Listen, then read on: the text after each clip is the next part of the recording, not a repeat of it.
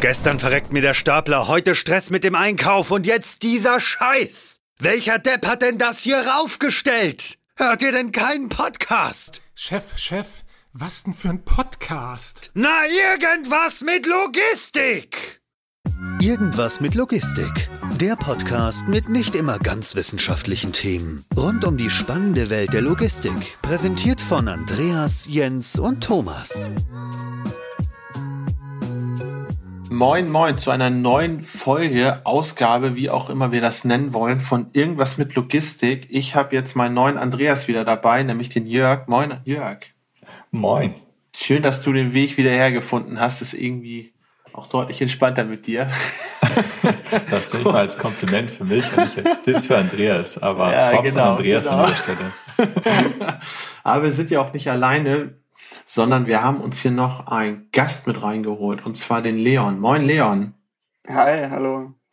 Ich finde es ganz witzig, dass du dich angekündigt hast im Vorgespräch. Moin, ich bin der Leon. Ich habe gar keine Ahnung von Logistik. Schön, dass du es trotzdem hier in unserem Podcast gefunden hast. Und zwar bist du ja mit irgendwo verhaftet bei dem ganzen Thema Precise. Ich würde mal ganz frech sagen, bekannt aus Funk und Fernsehen. Ja, aber vielleicht hast du Lust, mal ein bisschen was von dir zu erzählen und auch über Precise uns mal ein bisschen aufzuklären. Ja, gerne. Genau. Ich bin Leon, Gründer und Geschäftsführer von Precise und wir sind ein zweieinhalb Jahre altes ähm, Startup aus München, das der Fashion E-Commerce Industrie, also den Nutzern zu Hause, aber auch den Shops selbst dabei hilft, größenbedingte Retouren zu reduzieren. Also wir sind nicht tief drin im Logistikthema, aber wir, wir lösen, glaube ich, ein Problem, was, was den Logistikern den Arbeitsalltag deutlich erleichtern wollte. Ich würde sogar so weit gehen, eigentlich mit das größte Problem neben vielleicht was ganz Grundlegendem wie, ich finde keine Leute, die Bock haben, bei mir zu kommissionieren, ist sicherlich Retourenabwicklung eigentlich mit das Krasseste, weil du kaum Chancen hast, dort wirklich, ja, automatisch einzugreifen, jedenfalls was die ganze Bearbeitung, Aufbereitung, Neueinkleidung, Neuetikettierung und Bewertung auch des Zustandes angeht. Super schwierig, da überhaupt irgendwas zu automatisieren. Ihr habt das euch einfach gemacht, sage ich mal. Wir wollen da auch gar nichts verbessern und automatisieren. Wir wollen das Ding einfach von vornherein verhindern. Ja, genau.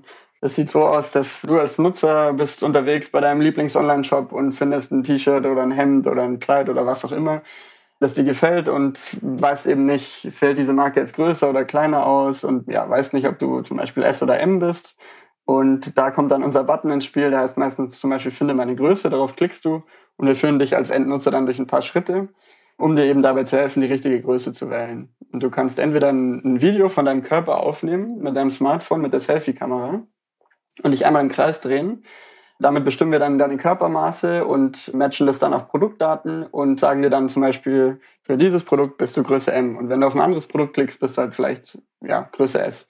Oder wenn du kein Video aufnehmen willst, kannst du auch einfach ein paar Fragen beantworten. Und ja, wir sind kostenlos für die Nutzer. Also die Shops bezahlen uns dafür, weil wir die Conversion erhöhen. Also die, die Nutzer kaufen wirklich mehr, weil es gibt eben ohne uns viele, die nicht kaufen, weil sie eben gar nicht wissen, welche Größe sie nehmen sollen. Und natürlich geht die Retourenquote auch nach unten. Und das ist so das, was wir machen. Ich muss gestehen, ich habe damals die Folge von äh, Die Höhle der Löwen nicht geguckt. Äh, shame on me. Ich gucke es gar nicht mehr so oft in letzter Zeit. Vielleicht sollte ich auch noch vier auf reingucken. Aber was ich direkt am nächsten Tag gesehen habe, war, dass Precise drin war, weil es, glaube ich, sehr, sehr hohe Wellen geschlagen hat, was Jens auch schon so ein bisschen angedeutet hat. Wenn ich mir jetzt die anderen, ich sag mal, klassischen Retouren, Vermeidungsfragebögen angucke, wo ich auch durchgeführt werde, wo ich viele Vergleichsfotos zum Beispiel machen kann, was macht ihr anders? Wo kam der Motivator für euren ja komplett anderen Ansatz her, dass ihr euch gegründet habt und dann auch so einen guten Pitch hingelegt habt? Mhm.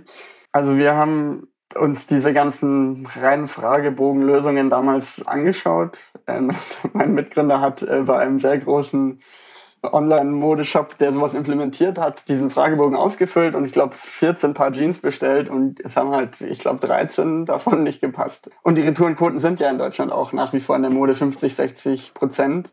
Trotz dieser Fragebögen. Also war es irgendwie so ein bisschen so ein Tropfen auf dem heißen Stein. Also das Problem ist halt einfach nach wie vor extrem groß. Es gibt viele Ansätze, aber das Problem ist halt ungelöst. Und dann dachten wir, vielleicht können wir das lösen, indem wir es halt anders machen. Mhm. Weil wir relativ schnell gemerkt haben, wenn ich dich frage, was hast du für eine Körperform? V, ein X, ein A, ein O oder sowas? Also ich würde immer V sagen, nicht weil ich es einfach am besten finden würde. Ich habe Tonne. ja, also genau, es gibt die, die, die vielleicht sogar ein bisschen zu pessimistisch und zu ehrlich sind, aber die meisten schätzen sich einfach ein bisschen falsch ein. Gerade, also ähm, ich sag mal, die Männer zwischen 20 und 35, da ist der V-Anteil extrem hoch bei der Selbsteinschätzung. Absolut erwischt. Wir haben ja dann eben auch noch diese Videodaten und da sehen wir halt, dass die Realität doch ein bisschen anders aussieht. Genau, das ist eben das Thema. Also subjektive Selbsteinschätzung, die Menschen sind darin sehr schlecht und wir haben eben diese objektiven Videodaten. Und da können wir wirklich sagen, Jörg hat einen 32er Bizeps oder einen 84er Bauchumfang oder sowas. Das ist einfach ein anderer Ansatz und er ist auch ein bisschen, ich sag mal, zukunftssicherer, weil unsere mhm. Vision ist, dass man in ein paar Jahren, wenn man Online-Mode einkauft, halt viel von dem will, was man sonst auch im Laden kriegt in hinsichtlich Beratung, dass man es vielleicht sogar digital anprobieren kann, dass man sieht, wie das eben anderen Nutzern mit ähnlichen Körpern passt und vielleicht sogar einen Tipp kriegt, dass man mit dem Körpertyp jetzt vielleicht doch irgendwie eine andere Produktkategorie äh, sich mal anschauen sollte, als die, in der man gerade unterwegs ist und solche Sachen. Und als wir angefangen haben, wir waren da noch in einem ganz anderen Bereich, da ging es um Berufsbekleidung. Also nicht um E-Commerce-Geschäft, sondern wir haben am, am CDTM in München, das ist so ein Entrepreneurship-Programm, man kann sich vorstellen wie ein, wie ein langer Hackathon über, über vier Monate für ein Unternehmen gemacht. Die sind Marktführer für Berufsbekleidung und ähm, so Baumaschinen und Werkzeuge, sag ich mal. Da haben wir halt gesehen, wie die Blaumänner zum Beispiel verkaufen. Also wenn Siemens oder BMW irgendwie 100.000 Mitarbeiter mit neuer Berufsbekleidung ausstatten muss, fahren die wirklich mit allen Größensätzen in die ganzen Standorte, in die Fabriken und jeder, so ungefähr das Band steht still, weil jeder einmal kurz alles anprobiert Kenne ich auch noch selber tatsächlich, um da mal einzuhaken. dass es wird hier bestätigt. Genau, und dann wird es mit Stift und Papier aufgeschrieben und dann steht da irgendwie, ja, der Jörg, der kriegt ein M bei der Hose und ein L beim Oberteil oder so und dann verliert einer den Zettel oder es gibt fünf, die Jörg heißen und es ist einfach total chaotisch. Und das war so die erste Idee. Dann haben wir erstmal überlegt, okay, die haben entweder die Kleidung immer anprobiert oder wirklich mit einem Maßband physisch, manuell, wie so ein Schneider, die Leute vermessen und das dann irgendwie an der Größentabelle zugeordnet. Dann war der erste Schritt, dieses Maßband quasi zu digitalisieren, also das Maßband mit einem Smartphone zu ersetzen. Und das, dann hatten wir so einen ersten Prototyp, da hast irgendwie fünf Minuten gewartet und dann kam Körpermaße, die waren noch gar nicht mal so genau am Anfang. Und das war aber so ein bisschen der Startschuss. Und dann fand das Unternehmen, für das wir das gemacht hatten, das eben ja sehr, sehr gut. Und, und wir haben uns halt gefragt, okay, was kann man noch damit machen? Und ist jetzt diese Fabrikhalle, wo wir die Blaumänner ausgeben, ist das jetzt alles oder gibt es da vielleicht noch ein bisschen mehr? Ähm, und dann war natürlich Fashion E-Commerce 2019, da kamen gerade auch diese ganzen Gesetzesänderungen mit, ob man Retouren zerstören darf, soll, muss, wiederverkaufen kann und so. Ja, war halt ziemlich offensichtlich, dass man sich das mal anschauen sollte. Und wir hatten damals noch nicht viel Ahnung von Mode. Inzwischen würde ich sogar behaupten, haben wir halt den Prototyp quasi aus der Fabrikhalle von Siemens äh, in die Luxusbüros von den Fashion E-Commerce Entscheidern getragen und die haben halt gesagt, hey, ähm, es gab viele Versuche, aber es hat irgendwie nicht geklappt. Wenn unsere Retourenquote um 0,1 Prozent senkt, dann habt ihr ein Business. Und dazu fanden wir halt aus Nutzersicht macht es einfach absolut Sinn und dann noch dieser ganze Nachhaltigkeitsaspekt und dann hatten wir irgendwie alles vereint, was uns so motiviert, morgens aufzustehen und vielleicht auch mal eine Stunde länger zu arbeiten. Und genau, da ging's los. Finde ich super spannend.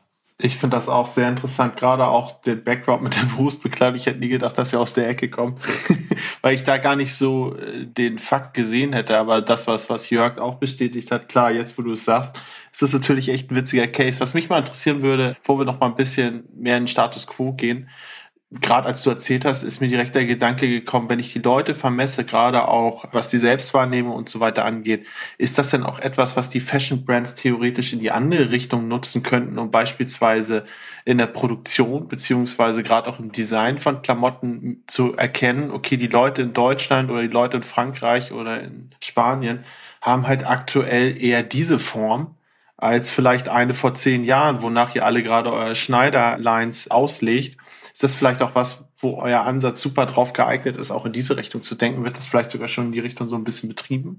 Mhm.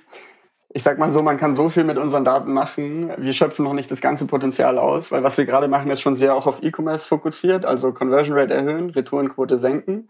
Aber es gibt mindestens fünf andere Abteilungen in jedem Fashion-Unternehmen, die davon profitieren. Und da sind wir auch gerade dabei, ähm, ja, die ersten Projekte in die Richtung umzusetzen. Ähm, also ein paar Beispiele sind ja dieses ganze Thema Forecasting, also welche Größe wird, wurde denn jetzt von welchem Kunden wie oft gekauft und wie verändern sich unsere Marketingaktivitäten nächstes Jahr? Also wovon erwarten wir denn mehr? Das ist zum Beispiel so ein Aspekt. Dann äh, natürlich das ganze Thema, wie designe ich überhaupt das Produkt, also das Textil, zum Beispiel das T-Shirt. Da wird bei den Großen schon datengetrieben gearbeitet. Da gibt's dann so, immer so Reihenmessungen. 10.000 Deutsche werden vermessen und dann sagt halt die große Sportmarke, ja, unser Kunde ist halt noch ein bisschen, hat ein bisschen dickeren Bizeps, weil die sind so sportlicher und die sind irgendwie ein bisschen jünger, weil wir sind so eine coole Brand. Aber das ist halt super annahmenbasiert. Und wenn sie uns halt integriert haben, dann hatten wir schon öfter den Fall, dass sie dann gesehen haben, okay, die tatsächlichen Kunden sind vielleicht doch ein bisschen älter und vielleicht doch nicht so sportlich, obwohl man eine Sportmarke ist und solche Sachen. Und dann kannst du natürlich ganze Schnitte anpassen an die echten Kunden. Also nicht an die Annahmen, was die Marketingabteilung hofft, wen sie dann als Kunden gewinnen oder wenn die Designer gerne ihre Kleidung sehen würden, sondern die, die es wirklich kaufen. Und da hast du dann halt auch diese Effekte. Wir sehen halt auch die Nutzer, die sich vermessen und nicht kaufen. Also du siehst den Marktanteil, den du gar nicht erreichst. Zum Beispiel hast du vielleicht ganz viele Deutsche da draußen rumlaufen oder Europäer, diese Marke gern kaufen würden, aber sie bestellen jedes Mal nicht, weil es einfach keine Größe gibt, die reinpasst. Vielleicht brauchst du noch ein Dreifach XL obendrauf und plötzlich verkaufst du zehn Prozent mehr. Ähm, und dann auch noch nach Corona, wo eh relativ viel auch an Bewegung runtergedrosselt wurde. Ich kann mir vorstellen, dass da die Erwartungshaltung und so, wie die Leute aktuell tatsächlich äh, am Bauch proportioniert sind, wahrscheinlich nochmal deutlich krasser abweicht als sogar in normalen Jahren. Habt ihr dazu eine Auswertung? Also wir haben die Daten dazu, aber wir haben das haben wir ehrlich gesagt noch nicht analysiert. Ähm, ich schätze mal, es ist größer geworden. Also ja, ich, ich vermute auch. Also es ist halt im, ich meine, unsere Daten sind natürlich immer ein bisschen dadurch getrieben, mit welchen Shops wir arbeiten, weil die haben natürlich mhm. eine Zielgruppe und dann können ja. wir sozusagen sagen, okay, so sehen die Körper aus, die gerne bei euch reinpassen würden und davon dann die Schnittmenge, die die wirklich kaufen und reinpassen und die Schnittmenge, die kaufen und halt eben nicht reinpassen. Und das ist halt schon interessant. Ich will das sogar mal verbinden. Du hattest uns im Vorfeld bestätigt, dass du dich mit den Zahlen ganz gut auskennst auf der Website. Ihr habt ein paar Zahlen auf der Website. Kannst du uns ein bisschen was dazu erzählen, was ihr so eure Keypoints sind? Weil ihr führt ja extrem viele Studien durch. Das heißt, auch erzählt mit Beta-Tests und so weiter und so fort, für all diejenigen, die in Statistik aufgepasst haben an der Stelle. Kannst du ein bisschen was erzählen? Und wenn es nicht stimmt, ich hake dann ein. Sehr gerne, ja. Also vielleicht erstmal grundsätzlich zum E-Commerce. Ich denke, komplett unabhängig von Precise, was wichtig ist zu verstehen in der Mode, ist nur zwei oder drei Prozent der Nutzer kaufen. Also du hast 100 Leute in deinem Shop, zwei oder drei kaufen davon. Dann ist erstmal die Frage, was ist mit diesen anderen 97? Und da ist es in der Mode halt so, klar, es gibt viele Gründe nicht zu kaufen, aber ein Hauptgrund ist halt einfach, dass sie nicht wissen, welche Größe sie nehmen wollen. Und sie haben auch keine Lust, das T-Shirt in S und in M zu nehmen, weil damit ist die Chance 100%, dass du am Ende wieder in der Schlange bei der Post stehst. Genau, das ist erstmal so der erste Effekt, den man verstehen muss. Also jemandem zu sagen, welche Größe er braucht, ähm, führt dazu, dass Leute, die andernfalls nicht gekauft hätten, plötzlich kaufen. Und danach, von denen, die kaufen, diese zwei Prozent, in der Mode 50, 60, teilweise sogar 70 Prozent Retourenquote. Das heißt, von 100 Leuten kaufen zwei und davon ist es nicht mal eine ganze Person, die es am Ende behält. Und ja, das ist halt einfach komplett absurd. Frag das mal in eine andere Branche. Stell dir vor, du bist ein Bäcker und jede zweite Semmel, die du über die Theke reichst, kommt wieder zurück zu dir. Da würdest du dich fragen, was mache ich eigentlich falsch? Und das ist halt in der Modeindustrie leider nicht überall so, weil das manchmal einfach akzeptiert wird als Teil des Geschäftsmodells, dass es halt einfach so ist. Mhm. Ich finde das auch interessant. Nur eine kurze Nachfrage nämlich dazu, was du nicht genannt hast, was aber auch super wichtig ist und was Jens als Logistik-Dienstleister-Experte und Kontraktlogistik natürlich sowieso kennt. Aber wie viel CO2 ihr zum Beispiel eingespart habt, mhm. eben durch die ganze Transport. Du hast die Schlange an der Post angesprochen, was dahinter passiert, dass der, ja, Kepler dann wieder äh, zum Logistikzentrum fährt, europaweit ja sehr, sehr viel Transport, da gehen wir vielleicht später noch drauf ein wo man da auch noch ein paar Einsparungen machen kann, weil ja viele Retouren auch nach Osteuropa verlagert werden und so weiter und so fort. Aber inwiefern taucht das jetzt auch schon bei euch so auf in den mhm. Klimabilanzen, Carbon Footprint und so weiter und so fort? Vielleicht ganz kurz von dir darauf eingehen. Ja, also man sagt so, eine Retour sind ungefähr 500 Gramm CO2. Also da ist dann ja, alles Mögliche mit reingerechnet, dass der Endkonsument wieder zur Post fährt, das neu verpackt werden muss, dann transportiert werden muss, gewaschen, wieder aufbereitet, teilweise ist es unverkäuflich, wird B-Ware und so weiter.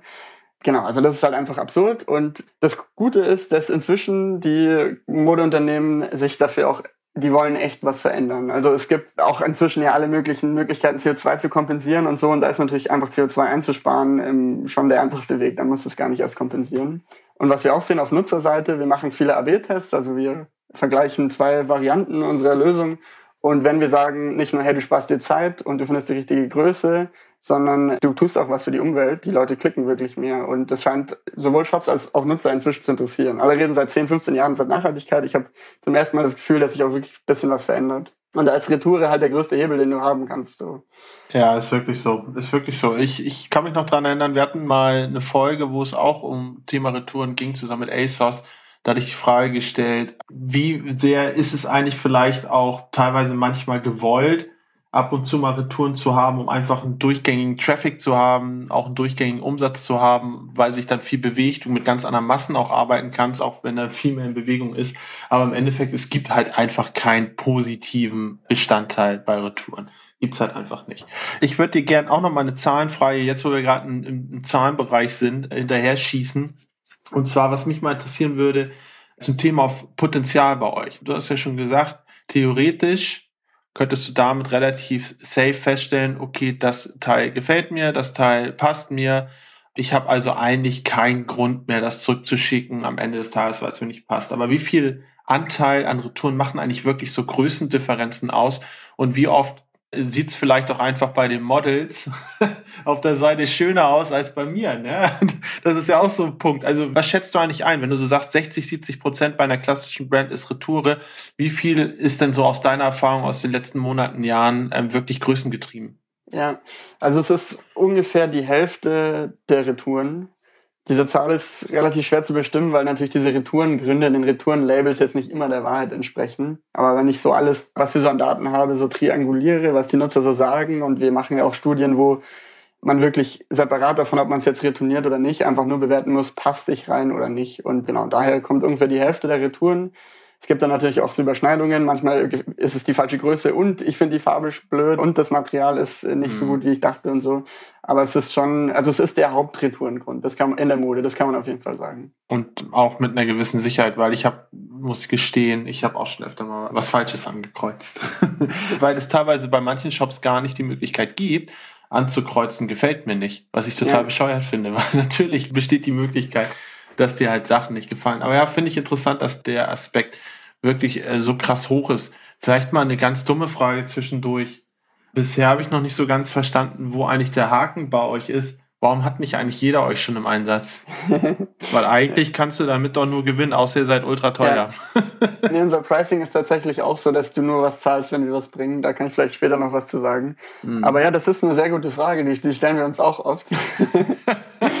Und die Antwort darauf ist, glaube ich, zum einen, es gab einfach schon extrem viele Versuche, das Problem zu lösen. Vor zehn mhm. Jahren gab es schon, du vor der Webcam, du hältst eine CD neben deinen Kopf. Ähm, heute hast du nicht mal mehr eine CD bei dir zu Hause in der Regel.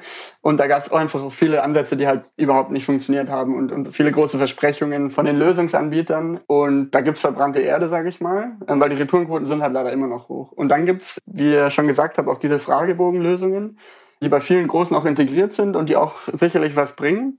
Aber ja, es ist halt eben ein bisschen so dieser Tropfen auf den heißen Stein. Du hast halt dann ähm, statt 50 Prozent Retouren irgendwie einen Bruchteil von einem Prozent weniger oder so. Das ist natürlich auch viel Geld und, und viel Wert und so. Aber ja, für manche ist es halt so, ja, wir haben da jetzt schon irgendwie so einen kleinen Fragebogen eingebaut. Das, mehr können wir jetzt erstmal nicht machen. Und was wir machen, ist ja schon, also ich könnte euch vorstellen, dass wir ja losgezogen sind vor zweieinhalb Jahren. Wenn du mit irgendeinem Fashion-CEO sprichst, die sind ja dann meistens oft nicht die Zielgruppe ihrer eigenen Marke, sag ich mal. Und die halt sagen, ja, Jungs, ich bin doch nicht bekloppt, ich drehe mich doch nicht im Kreis äh, vor meinem Smartphone, um irgendwie die Größe zu finden. Also diese Annahme, dass die Nutzer noch nicht dafür bereit sind und dass die alle auch retournieren wollen und dass die alle irgendwie durch Zalando so verzogen sind, dass man da sowieso nichts machen kann und so, das sind schon alles so Gegenargumente, sage ich, die wir dann schon öfter hören. Finde ich eigentlich super spannend, weil häufig gibt es ja so die Herausforderung von kleinen Startups, dass es manchmal zu gut klingt, um wahr zu sein. Und dann sucht man immer dieses Haar in der Suppe oder halt diesen Haken, wo es dann eben nicht passen könnte oder dass man irgendwie einen Vertrag bekommt, wo man am Ende eine Million Euro zahlen muss und man es einfach überlesen hat. Aber ihr löst es einfach so ein bisschen anders, wie ich verstanden habe. Du hast es ja auch erklärt mit der Kamera. Ich finde, erstmal muss ich nochmal das Wort triangulieren googeln. Ich habe es jetzt auch verstanden, was das bedeutet. Ähm, Aber äh, ich wollte noch mal darauf eingehen, wie in eurer IT-Ansatz ist. Wenn du sagst, ihr seid auf die Fashion Head of Logistics zugegangen, äh, vermutlich, und habt da gesagt, dass ihr jetzt eben diesen neuen Ansatz fahrt, auch mit der Software. Ich finde es auch witzig, weil wir gerade letztens Skinded auch hier im Podcast hatten und die eben auch das Handy als multifunktionales Gerät nutzen, was jeder bei sich hat, was eine sehr, sehr gute Kamera hat, was also viele Voraussetzungen erfüllt. Wo auch jeder intuitiv mit umgehen kann, ne? Das ist halt auch so ein Punkt wo es auch genau die Zielgruppe ist. Ne? Also E-Commerce ist ja jetzt nicht so, ja, Großeltern habe ich äh, nicht mehr, aber dass meine Eltern da ganz, ganz groß einkaufen würden, zum Teil auch schon. Die sind eigentlich auch relativ handyfit, aber wo gerade vielleicht ältere Menschen noch ein paar mehr Probleme haben. Wie ist da euer IT-Ansatz, um zurückzukommen? Wie ist da eure Schnittstelle zum Webshop und welche Voraussetzungen braucht ihr? Ja, also da haben wir sehr schnell gemerkt, dass in der Mode IT Manpower immer das Bottleneck ist und auch die Datenlage, sage ich mal, nicht sehr gut ist. Und deswegen haben wir Wege gefunden, das so einfach wie möglich zu machen, dass möglichst viel vom IT-Aufwand bei Precise ist und eben nicht beim Shop. Und das funktioniert so, dass wir, ich weiß jetzt nicht, wie technisch ich werden soll, aber ähm, man, wir integrieren meistens über den Google Tag Manager. Das hat, ich glaube, 98 Prozent aller Shops haben das schon. Das hat jeder Shop, der auch Google AdWords macht genau an der gleichen Stelle mit zwei Codezeilen und ja, das ist sozusagen die Frontend-Integration. Das Einzige, was da ist, wir einen zusätzlichen Button auf der Produktdetailseite einfügen, genau an der Stelle und genau mit dem Wording und in der Farbe und so weiter, wie der Shop das eben möchte. Und ähm, das ist sozusagen eigentlich die einzige Veränderung wirklich am Shop. Wow. Das ist ziemlich smart, ne? Also gerade wenn du Google Tech Manager sagst, also ich, ich bin ja jetzt kein Profi, aber meine Verlobte arbeitet im Online-Marketing und manchmal kriege ich da auch so ein paar Buzzwords mit. und das ist ja tatsächlich so, das hat ja jede Bude, selbst die kleinsten, die irgendwo was im Internet verkaufen wollen, brauchen ja eigentlich den, um darüber ihre Ads irgendwie steuern zu können und dann sozusagen sowas omnipräsent ist zu nutzen, um darüber dann in den Shop zu integriert zu werden, ist ja ein mega smarter Ansatz. Genau, er hat ein paar Versuche gebraucht, bis wir darauf gekommen sind, weil die meisten wollen halt irgendwie eine, eine Shopify-App oder irgendwie eine native Integration in ihr Shopsystem, aber das braucht man gar nicht, weil Google Tag Manager ist einfach so eine hohe Stufe sozusagen, das hat einfach jeder und das ist dann auch egal, ob du Shopify oder Magento benutzt. Genau, also das ist sozusagen das Frontend. Du kriegst einfach diesen Button dann von uns auf deine Produktdetailseite und wenn du halt auf diesen Button klickst, der ist, dann finde meine Größe zum Beispiel, dann öffnen wir uns als Widget. Das heißt, im selben Browserfenster, aber auf Desktop wird dann der Hintergrund so ein bisschen verschwommen und du siehst halt dann rechts so precise. Das kennt man auch von anderen Lösungen so. Oder auf Mobile ist dann einfach der ganze Bildschirm sozusagen precise und dann beantwortest du eben unsere Fragen und machst das Video und dann schließen wir uns wieder. Und an der Stelle, wo vorher finde meine Größe stand, steht dann eben Größenempfehlungen Doppelpunkt N. Das hört sich bisher alles super einfach an und auch super intuitiv und auch einfach so, so simpel. Aber hast du vielleicht auch, beziehungsweise aus eurer Geschichte, aus eurem Weg so ein paar Lessons learned? Also gab es im ersten Schritt vielleicht so ein paar Stolpersteine, die ihr euch ein bisschen unterschätzt habt, wo ihr auch draus gelernt habt? Vielleicht auch, keine Ahnung, das Thema Datenschutz oder solche Geschichten. Ähm, gab es da irgendwas, wo ihr so eine Lernkurve hattet bei dem ganzen Thema? Ja, absolut. Also vor allem, das war jetzt sozusagen die Frontend-Integration, also alles, was der Nutzer sieht. Aber dann, wenn es ums Backend geht, naja, ich sag mal, für den Job ist es immer noch sehr einfach, aber wir mussten sehr viele Handstände sozusagen machen, dass es so einfach wird, weil die Sache ist ja, wenn wir deinen Körper vermessen haben, wissen wir, Jörg, was war 32er Bizeps und 84er Bauchumfang? Ja, ungefähr. nur das Ding ist halt, das ist halt nur die halbe Miete. Das bringt mir jetzt erstmal nur bedingt was, wenn ich genau weiß, wie Jörgs Körper aussieht, weil ich halt das andere Puzzlestück noch brauche, also das Produkt. Und da ist inzwischen der Ansatz, wir nehmen einfach alles, was wir öffentlich verfügbar finden können, auf der Seite des Shops, plus fragen den Shop, hey, hast du noch irgendwo was in der Schublade intern, dann gib uns das auch noch und dann nutzen wir einfach alles, was es gibt. Und oft gibt es halt sehr wenig oder sehr falsche oder sehr schlechte Daten. Und das mussten wir erst lernen, weil zum einen ist es so, dass du auf der Produktdetailseite ja schon viele Informationen eigentlich hast. Da steht, ähm, welche Größen gibt's, was ist das Material, steht oft dabei. Manchmal steht sogar da, wie groß das Model ist, das dieses Produkt gerade trägt. Und es gibt immer diese Größentabellen, die, die kennt ihr auch. Da steht dann irgendwie 85 bis 90 Zentimeter Bauchumfang ist irgendwie Größe M oder so. Und diese ganzen Daten, die, die speisen wir bei uns ins System ein. Und das ist eigentlich ganz witzig, weil diese Daten, die stehen ja auf dem Shop. Das heißt, der Shop muss die irgendwo intern haben, in irgendeiner Datenbank. Aber bis du rausgefunden hast, wer die hat und wo die sind und so, ähm, ist es meistens schneller, das direkt über unser Skript direkt aus der Produktdetailseite zu entnehmen. Mhm. Und ähm, damit sparen wir uns teilweise Wochen, weil der Shop halt wirklich keinen Finger krumm machen muss. Wir nehmen ja. alles, was schon da ist und fragen, hey, habt ihr noch mehr? Wir bauen es gerne ein. Zum Beispiel die tatsächlichen Maße der Produkte, also des Textils, nicht des Körpers, sondern dieses T-Shirt ist 78 Zentimeter lang. Und oft kriegen wir das, manchmal auch nicht. Und wir arbeiten dann mit dem, was wir kriegen. Und ja, was wir inzwischen gemerkt haben, ist, dass diese Daten, also du kannst einfach vorher nicht wissen, wie gut die sind. Du musst aber erstmal damit klarkommen. Und der eigentlich wertvollste Datenpunkt für uns ist dann, wenn die Retoure zurückkommt, falls es eine gibt, das dann wiederum mit den ganzen Produktdaten und den Körperdaten, in dem Fall jetzt von Jörg, zu verknüpfen. Weil dann wissen wir, Körper mit einem 32 Zentimeter Bizeps. Bizeps ist ein schlechtes Beispiel, weil das gar nicht so, so äh, relevant ist für die meisten Produkte. Ich finde es trotzdem super witzig. genau, also Körper mit einem 32 Zentimeter Bizeps passen nicht in Größe M von diesem Produkt, weil es wird uns zurückgeschickt mit der Angabe, es ist mir zu klein oder so. Und dann lernt das System und der nächste mit einem Bizeps wie Jörg kriegt dann halt eben die Größe L empfohlen. Und das bedeutet, dass du irgendwann Größen empfehlen kannst, die vielleicht basierend auf der Größentabelle oder den Daten, die die Marke wirklich selber hat, ja. irgendwie gar keinen Sinn machen. Aber es ist, am Ende geht es darum, passt der Körper rein, ja oder nein. Und das lernen wir. Und das ist automatisierbar und skalierbar und auch shopübergreifend und so. Und dann wird es so Data Science-mäßig ziemlich spannend.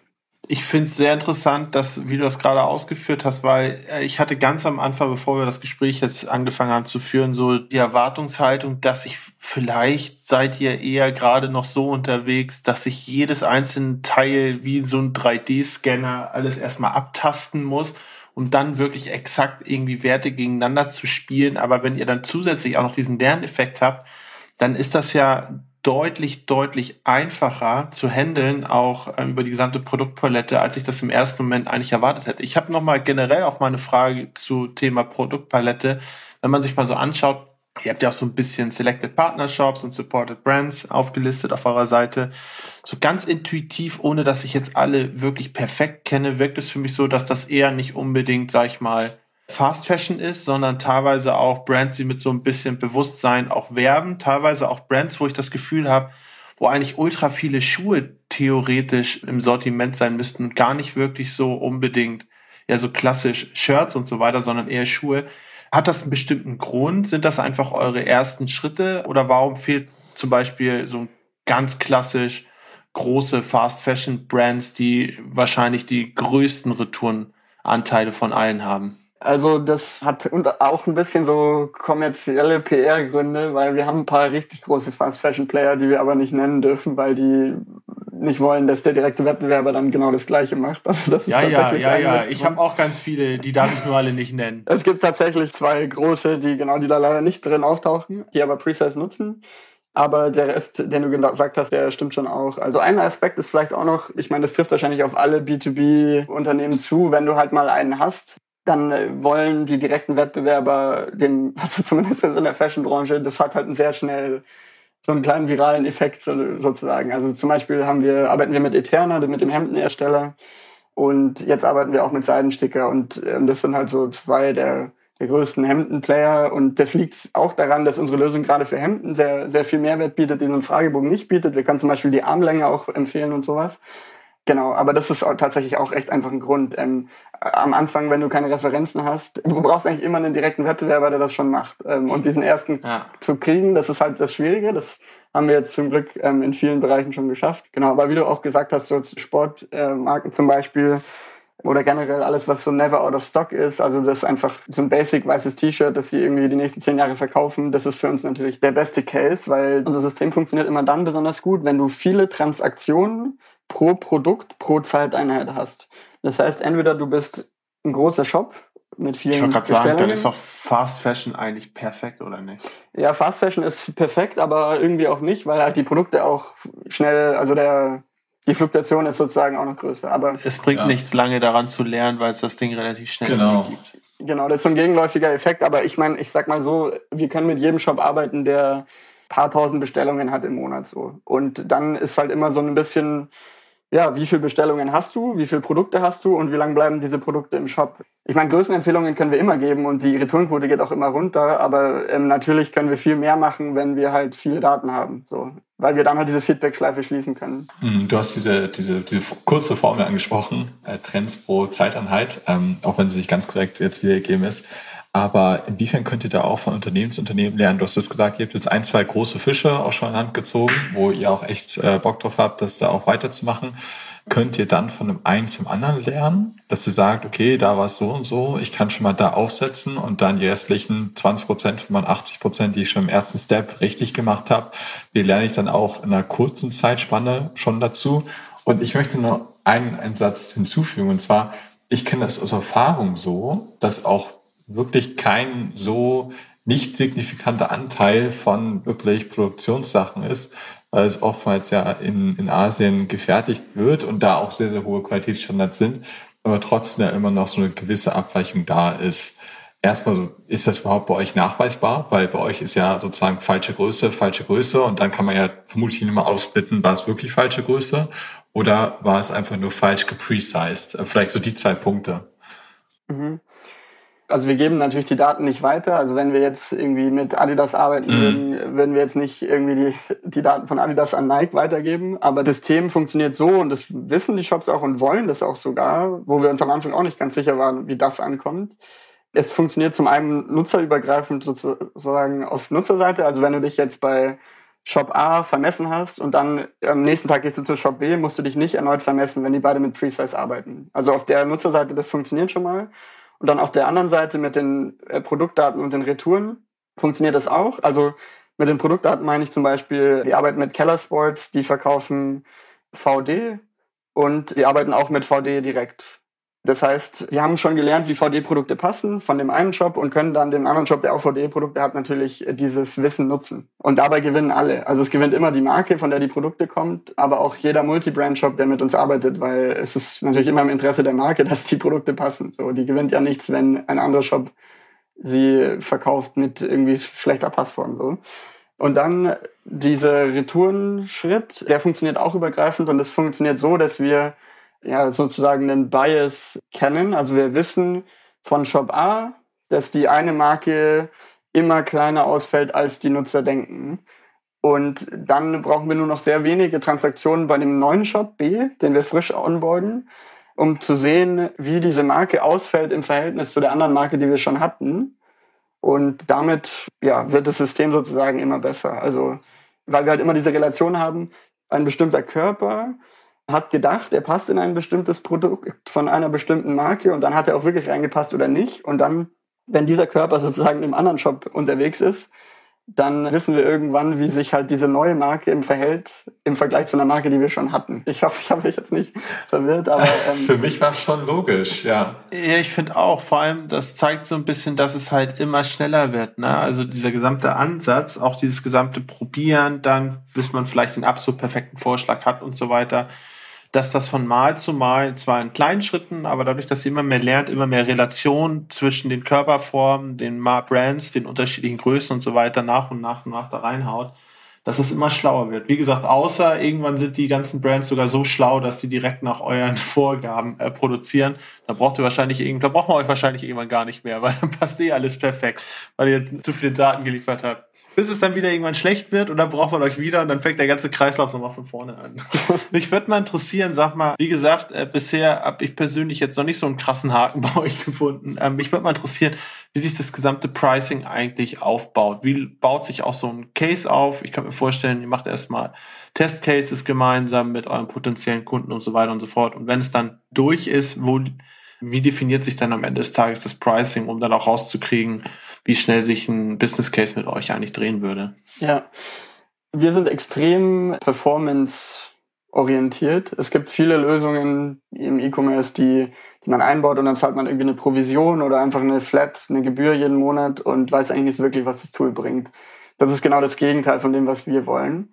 Ähm, was wir machen mit allen Kunden, ist einen permanenten AB-Test aufsetzen. Das heißt, wir haben immer zwei Gruppen. Die eine Gruppe da sieht alles so aus wie heute. Das ist die Kontrollgruppe, da gibt es keine Precise-Größenberatung. Und die andere Gruppe ist die, in der eben Precise sichtbar ist. Also da ist unser Button dann für die Nutzer zu sehen und ein Teil der Nutzer, die unseren Button sieht, nutzt ihn dann auch.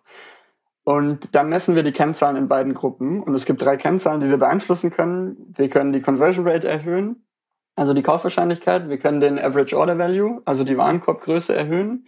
Das wussten wir ehrlich gesagt gar nicht, bevor wir damit angefangen haben und das gemessen haben. Aber die Leute kaufen ich sag mal so, wenn sie sich gut beraten fühlen, wie auch im Laden, nimmst du halt vielleicht nochmal einen Teil mehr ähm, mit. So. Und die dritte ist dann natürlich die Retourenquote. Und wenn man das dann miteinander verrechnet, kommt man auf den Nettoumsatz nach Retouren pro Nutzer im Shop. Und der wird dann einfach verglichen. Die Nutzer, die in unserer Gruppe waren, versus die Nutzer, die in der Kontrollgruppe waren ohne uns. Und ähm, dann hast du, weißt du auf den Euro genau, weil ich Precise implementiert habe, habe ja. ich diesen zusätzlichen Euro Umsatz gemacht, den ich sonst nicht gemacht hätte. Und das ist statistisch signifikant. Das heißt, es ist wirklich ein kausaler Zusammenhang. Es ist keine zufällige Fluktuation oder es hat irgendwie die eine Gruppe, da war das Wetter schöner oder alle Männer waren in einer Gruppe oder sowas, sondern das ist zufällig verteilt. Also es ist wirklich exakt die gleichen Bedingungen, außer Pizza ja. ist das der einzige Unterschied. Und dann basierend auf dem Ergebnis macht ihr dann eine Fee oder gibt's da, wie funktioniert das dann auf Umsatz dann? Und dann werdet ihr darauf basiert auf der Fee sehr, sehr reich. Das war auch nur ein kleiner Scherz. Ich find's super. Wenn ihr noch jemanden braucht, der für euch im Logistikmarkt ein bisschen machen soll, ich schicke mal meinen Lebenslauf rüber. Ich hänge meinen dann direkt an. Wir haben da einfach so eine Doppelbewerbung. Das ist, man braucht ja auch immer einen AB-Test, ne? ja.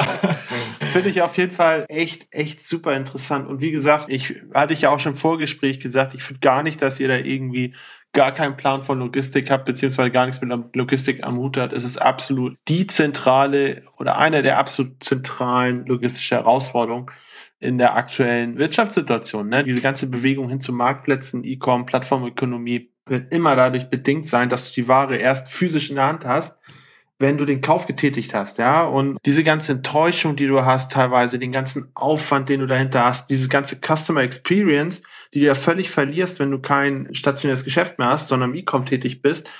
Das alles, das kann man zusätzlich zu dem, was du gerade bezüglich ROI aufgezählt hast, kannst du eigentlich gar nicht richtig äh, bepreisen. Ja? Also Enttäuschung und unterschiedliche Erwartungshaltung sind ja was, das kriegst du ja gar nicht quantitativ. Ja, genau. Also den, den CO2-Effekt und dass die Nutzer auch deutlich glücklicher sind, die ja. Kundenzufriedenheit steigt, den kriegst du sozusagen gratis noch mit dazu.